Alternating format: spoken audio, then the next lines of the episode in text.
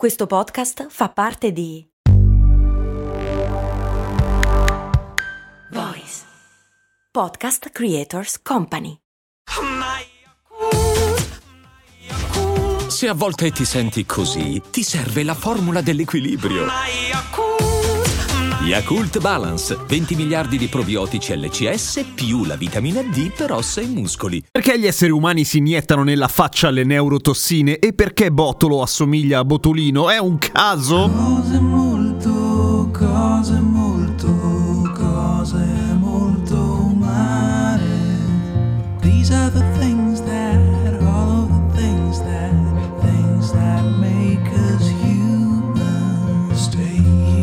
Non è un caso e infatti la radice è la stessa, ma adesso ci arriviamo. Allora, la prima volta che il botulismo venne individuato, ovvero tutta la sindrome che comporta l'intossicazione delle neurotossine prodotto dal botulinum clostridium, venne fatto in modo un po' cos- co- così, semplicemente un medico e poeta tedesco che si chiamava Justinus Kerner, cosa che mi inquieta abbastanza perché il mio bisnonno si chiamava Justus Kesten, giuro, notò che c'era una correlazione fra una serie di bizzarre condizioni di persone che morivano male dopo giorni di agonia e di debolezza muscolare dopo che avevano mangiato una partita di salsicce marce. Eh, non no, non fa ridere, sono morte per davvero, scusate. Una cinquantina d'anni dopo, John Muller, sempre un tedesco, diede il nome botulismo a quella roba lì perché si rese conto che era appunto collegato all'infezione del quel batterio orrendo che lui prontamente battezzò Clostridium botulinum, appunto. Cosa c'entra botolo con bo- bo- botulino? Botulus è la salsiccia in latino. Salsicce marce, botulismo. Poteva chiamarsi salsiccismo quella malattia lì, però avrebbe fatto sorridere e non sarebbe riuscita a convogliare la giusta drammaticità che comporta la condizione stessa. Cosa vuol dire botolo in gergo? In genere qualcuno di non particolarmente longilineo, ed è body shaming a noi non ci piace, oppure i cani... i, bo- botoli, i cani fatti a salsiccia, appunto. C'entra, ci sta. Ma perché si muore male col botulino, anzi col botulismo? Perché quel batterio orrendo lì crea delle neurotossine che vanno a interferire con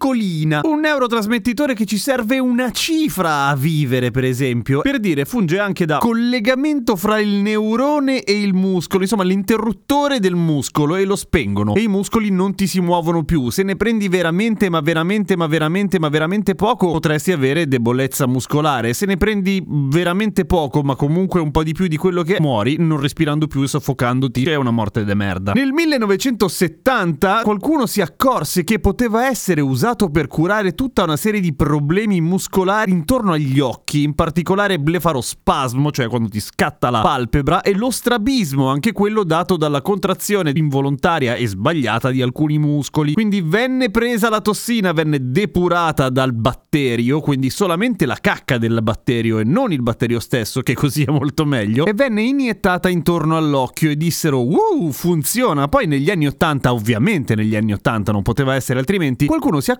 però che iniettandola un po' in giro sulla faccia succedeva che sparivano le rughe. E come mai il botulino stira la pelle? Non è che stira la pelle, semplicemente paralizza dei muscoli espressivi della faccia, per cui non fai più le espressioni, per cui non ti accartocci più. È una buona idea? Chi sono io per giudicare? È comunque una neurotossina potentissima. Basta la quantità di botulino corrispondente alla dimensione di un granello di sabbia, quindi un piccolissimo cristallo di botulino, o meglio di neurotossina, per uccidere 9 persone. No, scherzavo, 9600 persone. 9600 persone con una roba grande come un granello di sabbia. Ci vuole coraggio a iniettarselo sulla faccia, giusto? Quindi no, non giudico, ma tendenzialmente sono contrario. D'altra parte sono anche contrario a stirare le camicie e sono assolutamente per l'accettazione sociale delle robe stropicciate, per cui figurati se mi stirerei la faccia. Stropicciamoci anche la faccia, va benissimo così. Seguitemi su Instagram, a domani con cose molto umane.